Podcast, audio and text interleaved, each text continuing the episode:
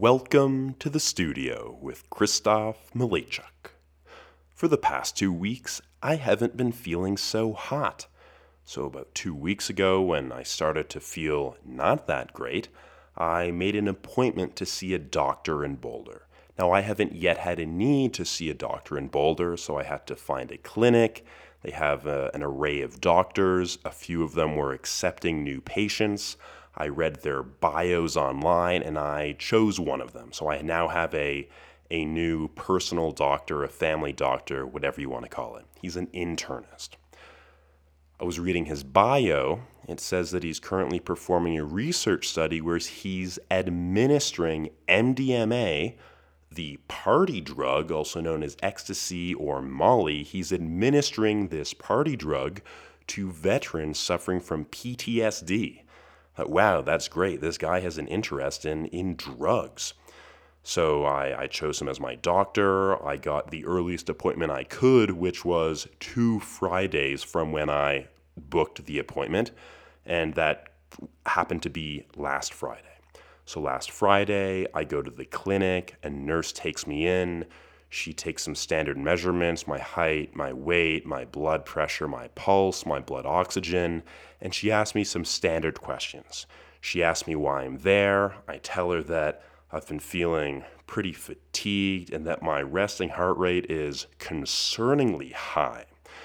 So she takes a few notes and she asks me, uh, Well, do you smoke cigarettes? Just some routine questions. She asks me, Do you smoke cigarettes? I say no.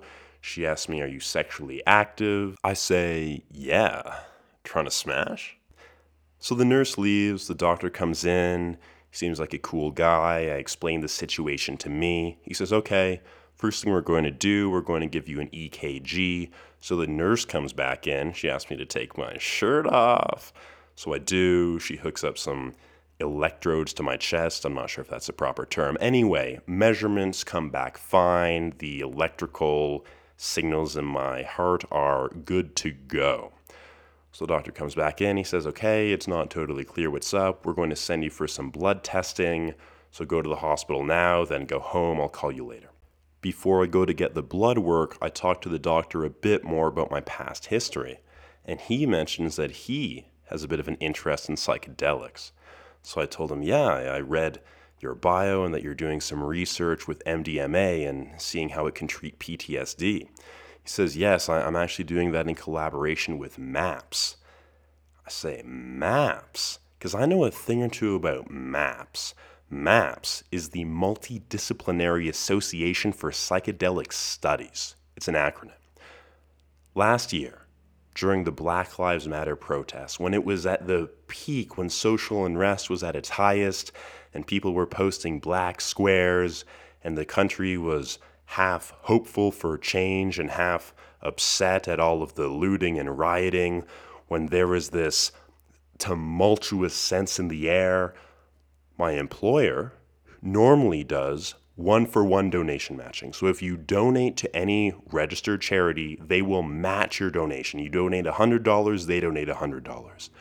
Because of this big social movement, they said, for anyone who donates within this two week time period, we will double our donation matching. Meaning that if the employee donates $100, the employer will donate $200 to that organization. So any donation is 3xed. I thought, wow, this is a unique opportunity. I get to make a difference with my money right now. So I thought, which organization can I donate money to that will have a positive impact on not hundreds, maybe thousands, hopefully millions of lives. So I thought about it. A lot of people were donating to Black Lives Matter. And there was some speculation about them being a Marxist organization. At the very least, it was confirmed that they were run by self identified Marxists. And I have no love for Marxism, so I thought I, I certainly need to donate to a different charity. And then I realized the perfect charity for me to donate to was MAPS. So I donated to this to this uh, research group who's looking into psychedelics. They're studying LSD and psilocybin MDMA. So I tell the doctor, oh, I, I know MAPS. I donated to MAPS. He said, wow, well, some of your money is coming to me. So I formed this nice bond with my doctor. I go and get some blood work done, the blood work he sent me to, to go get. A couple hours later, I get a call on the phone. It's the doctor. He says, Yeah, your blood work's returning some pretty abnormal stuff. We're going to go send you to get a CT scan. Uh, maybe some concerns that something's up with your heart, or maybe that you are at risk of having a pulmonary embolism. I'm thinking, oh damn, that's not good. So he sets he sets the appointment for 3:30 in the afternoon. It was about 1:30 at that time. Half an hour later, I get another call. It's a doctor again. He says, okay, okay. I think there might be another cause to this. It might be a bit less serious. I've pushed your CT scan back one hour to 4:30. We're going to do some additional blood work processing, and I'll get back to you. So about half an hour later, I get another phone call. It's a doctor. I say, "Hey doc, what's up?" He says, "You have mono." I say, "Oh."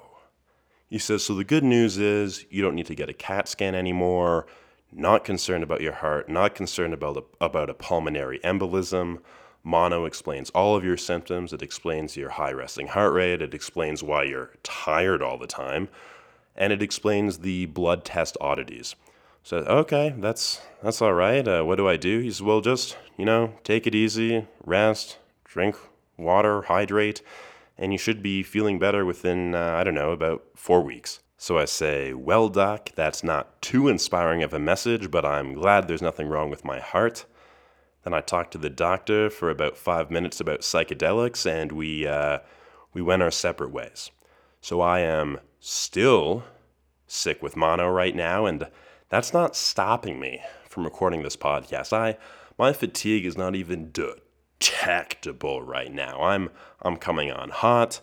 I have I have priorities. I can't let a little viral infection get me down. So onwards we go. A couple weeks ago, I left my house. It was midday, and I was going to the Trident. That's a coffee shop slash bookstore in Boulder. It's a nice place to go. They don't have the best coffee in town, but they have pretty good coffee and it's about a 17 minute walk from my house, which is perfect because it allows me to go for a nice stroll during the day, stretch my legs, get some sunshine. I'm big on getting some vitamin D. I get to either walk there through the park or walk there through the downtown. It's it's a really nice walk. Boulder is a beautiful place and it's a it's a great place to be kind of in the in the center of the town in the middle of the day. So I walked to the Trident, I went through their back entrance, I got my coffee, I got a little pastry. I walk out the front entrance, and now I'm walking back home through the downtown. I see a bit ahead of me, there's a man who is selling newspapers on the street. I haven't seen him before, but he's, he's selling newspapers. And there's a man who's walking in the opposite direction of me, is walking towards me. And I see him passing the newspaper salesman the newspaper salesman says, uh, newspaper for sale, the money goes to support homeless causes. And the man who was walking by him has his headphones on, doesn't look up, doesn't acknowledge him in any way. So I thought, ah, well, you know, I, I know what's going on right now, and I'm, I'm going to acknowledge this newspaper salesman at least when I walk by. So I'm walking by, and inevitably, the newspaper salesman, he, he calls it, uh, newspapers for sale, uh, helping the homeless. And sticking to my plan, I make brief but polite eye contact, say no thank you, and I'm continuing merrily along my way holding my coffee and pastry bag.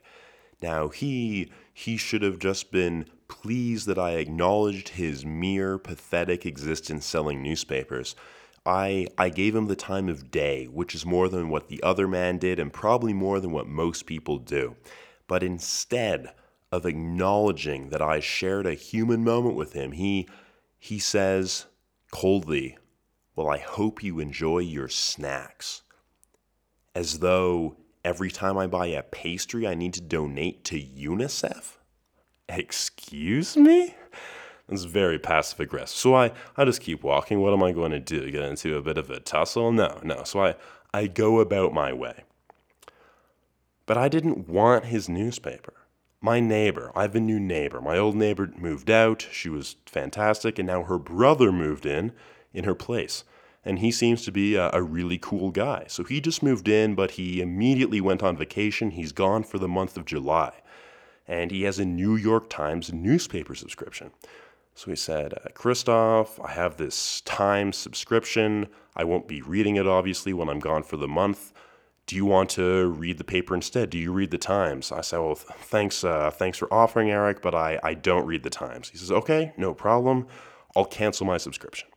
This newspaper salesman was acting like I'm all entitled for not buying his newspaper to, to help out homeless people with the profits, as though if I am doing something nice for myself as a, as a privileged person with a house, I should also feel obligated to donate to those who are less fortunate, or not even to donate to buy to buy the, the newspaper. But I'm asking myself, do I really want to read a subpar newspaper spewing leftist narratives filled with more opinion pieces than actual news, and all written by half baked journalists who are half homeless themselves? In other words, do I want to read the New York Times? The answer is no. So if I don't want to read the New York Times, one of the best newspapers in all of the United States, whatever that means, then I definitely don't want to read your shitty little local charity newspaper. So I have a plan. Next time I'm going to the Trident, I'm going to walk in the front way, and I'm hoping to cross paths with this man again. Now, he'll have no recollection of me. I'm one of hundreds of people that he tries to sell newspapers to. And he is doubtlessly going to say, Oh, I'm selling newspapers. The profits go to support homeless people he'll he'll look at me and you do you, do you want one? And I'll I'll stop. I'll look him in the eye and I'll say, "No, thanks. I'm going to go buy a snack." That'll show him. But truly, there is such I believe that was a firework, but truly, there is such little journalism left in the US. There are a lot of opinion writers, a lot of political commentators, a lot of people who watch what's going on in Washington, but actual journalists, people who are on the ground, people who report actual narratives, who don't report bias that's coming from the top of the organization, who themselves are getting their viewpoints from the people who really control the media narratives the number of true journalists left is very slim, and most of them don't even work at newspapers anymore. They, they have their own Substack pages, they're independent journalists because there's no place in inside of mainstream media for those who are going to be reporting the facts in an objective way that aren't always going to be spinning things to look good from the from the correct perspective. And this is true on the right and the left. Even though there's not really a huge difference between the left and the right. There's an illusion that there's a big difference, that the power struggle in the US is between the Democrats and the Republicans, the liberals and the conservatives, the left wing and the right wing. In reality, the parties are so similar. What actually gets done is so similar. But people are tricked into thinking that there's a huge difference and that one party is going to do something so different from the other. No, the, the wars are going to be the same.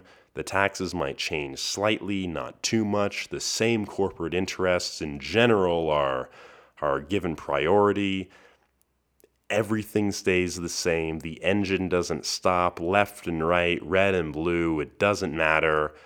Things go the same way. But if you want to be critical of these deep rooted power structures, if you want to be critical of intelligence agencies, if you want to call out the Bush crime family and the Clinton crime family and these aristocracies that are really at the top of the US, well, there's not a place for you in, in, in, mainstream media. You need to go your own way. You're going to try to be muzzled, and you might even get suicided in the process.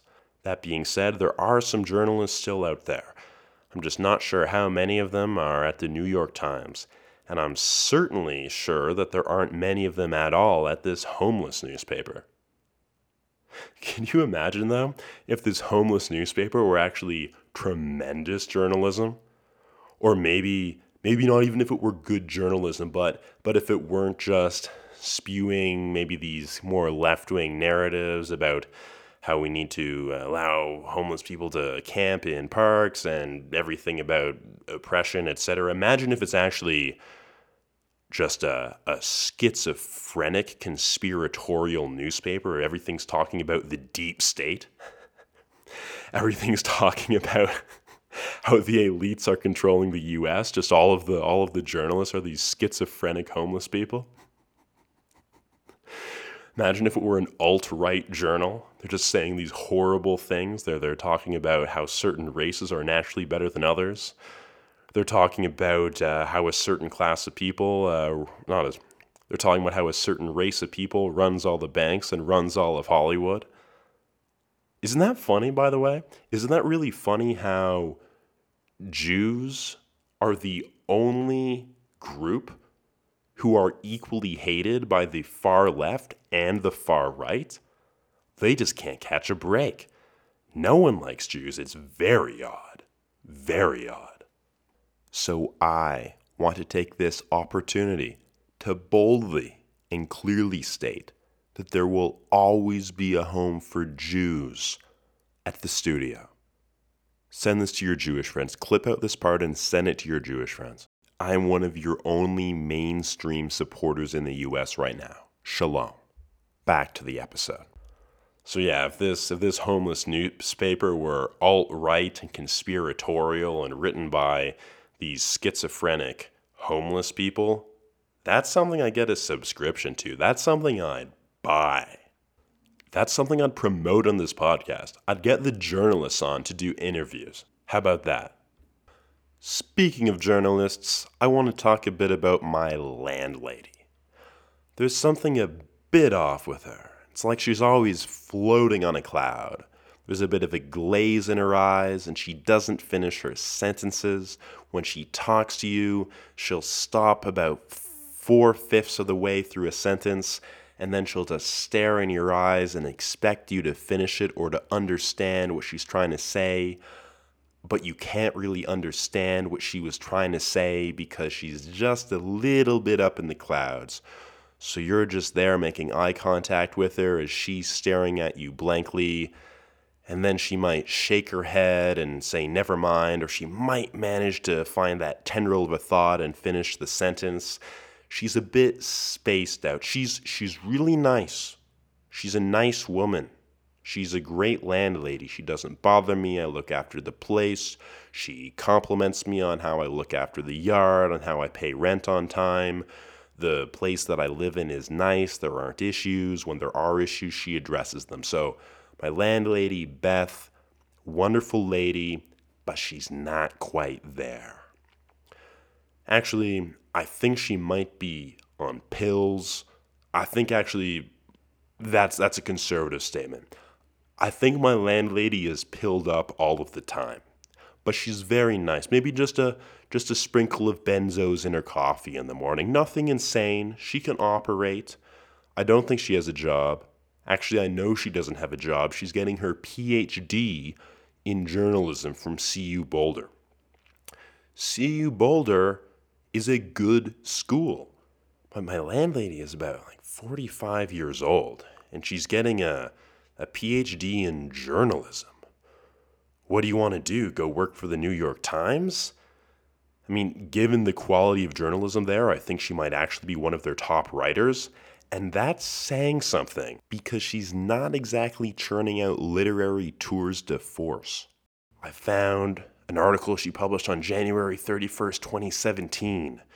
It's a review of a of a restaurant in Beaver Creek that's in the Colorado Rockies and she wrote a very mediocre article about it. There's some punctuation mistakes.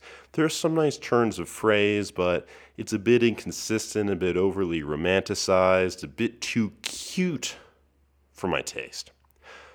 But that, that that's all right. I mean, she can she can be a, a half-baked journalist getting her PhD that's that's fine. I don't think she has kids. I don't think she has too much going on. She just looks after maybe three different properties. By the way, I don't know how she owns these properties. She's not a property manager. She owns these places.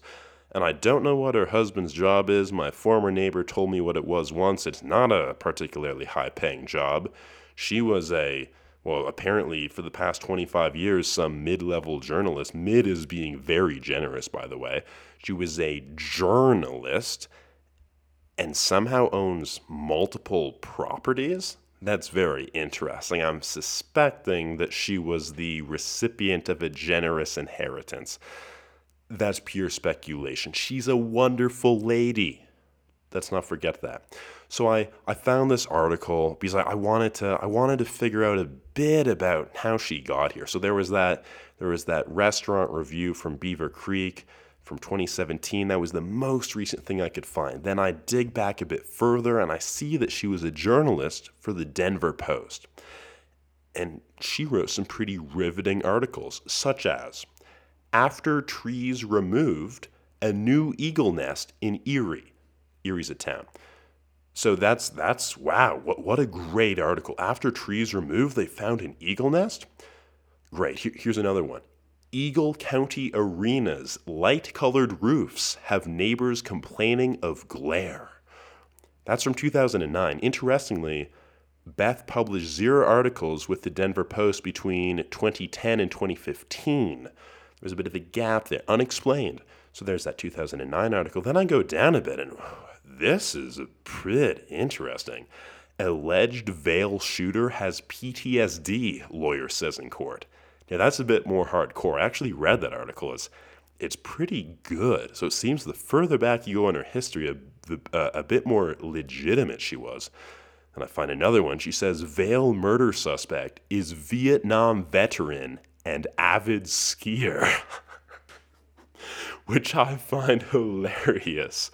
You're characterizing a murder by one harrowing activity and one fun pastime. It's like saying Boulder County rapist suffered PTSD in Iraq War and likes to cook. Denver robber holds woman at gunpoint, then shoots her. In his spare time, he likes to knit. So, enough of these Denver Post headlines. You go back in time a bit more, I found out that she worked for the Denver Business Journal. She was hired there in March 2007, but for some reason, the latest article that I could find there was from June 2007. It looks like she was there for three months. Alarmingly short, I'm not surprised. However, I did manage to find an article that was published in the Denver Business Journal when she was hired. It talks a bit about her bio. It says Beth, a former Denver Post reporter and freelancer who worked in Baghdad and in Bosnia, joined the newspaper in February to cover the Denver area's legal community. Whatever. What? I am I am shocked upon reading this. She she worked in Baghdad. This must be the wrong woman because my spaced out landlady who wrote these irrelevant articles for these irrelevant newspapers surely couldn't have been a reporter in Iraq. So then I find her page at CU Boulder. It's it's the her PhD page, so it has a little bio about her. Here's what it says Beth has more than 25 years of experience as a reporter and editor, both domestically and overseas, working for print publications such as the Denver Post, wire services such as Agence France Presse and Reuters, and other national and local news outlets. She worked for about 10 years overseas in the Czech Republic, Iraq, Kenya, and the former Yugoslavia, among other places this is insane. This is shocking to me. So I, I see in the Czech Republic, she was the editor of the Prague Post, which appears to be one of the largest English language newspapers in the Czech Republic. She was in Iraq during the war. That is nutty. I managed to find some of the articles that she wrote uh, when she was in Iraq. Uh, one of them from 2003 Baghdad mayor back on the streets. It's talking about, well, that one's actually a bit less exciting, but but here's one. Deadly Iraq car bomb kills 10. she was in the thick of things. I mean, this is this is shedding some new light on my landlady, Beth. You go, girl. I'm I'm actually I'm actually quite impressed by her after after reading this. Imagine that. You used to be this journalist working in a war zone. You were in Kenya, an African country fraught with conflict. You're the editor of one of the biggest, biggest English language newspapers in the Czech Republic. You reported in the former Yugoslavia. That was a place that was fraught with tension. She was in Bosnia. And now, what does she do? She's 45, managing three properties, not managing them super well, by the way. She had to enter my neighbor's house the other day, and because he's gone on vacation, she would have to bring the key herself. She said, Well, I, I don't know if I can uh, come over because I'm prone to bringing the wrong key. I'm like, Beth, bring all the fucking keys, you nut the solution that was reached was that instead of Beth bringing multiple keys and then actually figuring out which key belonged to which lock of the properties that she owns, my new neighbor's sister ended up leaving a spare key under a potted plant next to the front door. So it all worked out. But she went from being a reporter in a war zone what an exciting life. Being being in high positions in Europe having having some thrills in Africa to poorly managing three properties working for these really mediocre local newspapers and now getting a PhD at the age of 45 for no apparent reason at, uh, at the university. Oh not to mention she she told me that she lectures that's troublesome that's troublesome. Actually, it would be cool, actually, maybe to attend a lecture if she just tells stories about Iraq. She would just finish a sentence almost. She'd be like 90% through a story and just trail off. She'd, she'd just be gazing off into the distance. Students would would expect her to finish, but she'd expect them to finish the sentence for her like she does for most of her sentences. That would be frustrating. She almost tells this this heroic story but doesn't get to the end, so you don't know what happens. You don't know if the Iraqi terrorist succeeded with his mission or whether the the valiant army officers stopped him. Maybe that's why she's like this. Maybe she saw just a little bit too much in Iraq and now uh, now she's on benzos. Maybe it's Maybe it's PTSD. Maybe she should go to my doctor and take some MDMA. Maybe that would sort her right out. Maybe then, maybe then she could become an editor in chief of the New York Times. She could work for the Atlantic. She could work for the Washington Post. Imagine if she turned journalism around in this country. That would be cool. So, Beth, if you're listening, which I know you're not, you should take some MDMA with my doctor. Knowing that she was in Iraq also makes me way more sympathetic to a text that she sent me a few months ago. There was a shooting in Boulder, and it was a huge thing in the town because the town has only 100,000 people. There aren't normally shootings, and this was a mass shooting. So everyone was staying inside, locked in their houses. And Beth sends me and Claire, Claire was my previous neighbor, she, she sends us a message in the group text. She says, I hope everything is going well what an unusual day, with all these police alerts and armed people.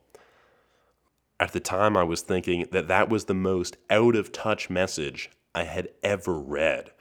During the day, Claire was calling me. She was freaked out because, of course, there's a shooting going on in this town that she's called home for many years and there were reports that there was maybe a second shooter just one block from us. So she's she's freaked out. I mean, I'm I'm pretty chill, but also you know people people were shot up at a supermarket. That's not fun, and I, I think it's a horrendous day. I think it's a tragic day. Beth says, "What an unusual day, guys." But then, with this new context, I realized she was in a war zone. She was in Iraq. Some people get shot up at the Boulder supermarket. For her, it's a walk in the park. For her, she'd be in the supermarket. She'd still be shopping. She'd be filling up her, her shopping cart with, with graham crackers and, and over the counter medication. But unfortunately, it seems as though my time living with Beth is coming to a close. My employer is calling me back to California. Am I thrilled about this? No. No, I have uh, a pretty good situation going for me in Colorado. It seems as though at the beginning of September I will need to return to the burning hellhole that is the the Golden State, the state of California. My intent is to live in Santa Cruz. If you listen to episode 3, thanks for being with me this long. You're one of the OGs. We are much bigger right now as a podcast, but for the last 15, 20 minutes of that episode, I just went off on San Francisco. So, no way can I live in San Francisco again. And no way can I live in Silicon Valley itself. So, that leaves about one more location for me to live, and that would be Santa Cruz. Santa Cruz or bust. When I'm tired of Santa Cruz, I am leaving California. I figure I go to California in September, and I have at most two years there. And then I leave and I leave with my company or without it, I, I will be getting out of the state. So if everything is trending in the direction that it's going right now, I'll be back in California. I have friends there whom I haven't seen for over a year. I know a bunch of people in California. Am I excited to see some of them? Yes, of course. Am I excited to see many of them? Ah, define many. But I I'm prepared. I'm prepared for being hit up by people who have unreciprocated emotions towards me. This is my this is my plan of attack. They'll say, "Hey Kristoff, it's been so long. Do you want to hang?" And I'll say, "Ah, you know, why don't you just listen to the podcast?" They'll say, "What? What?" I'm like, "Yeah, yeah, I have." By that time, I'll, I'll probably have 15, 16, 17 episodes. I'll say, "Yeah." I have I have 16 podcast episodes. Start from 1, get to 16. When you're there, yeah, yeah, we can talk about hanging.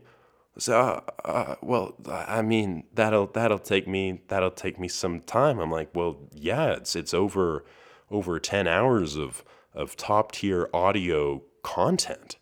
It's honestly one of the top 20 best podcasts. You should you should be thanking me for this.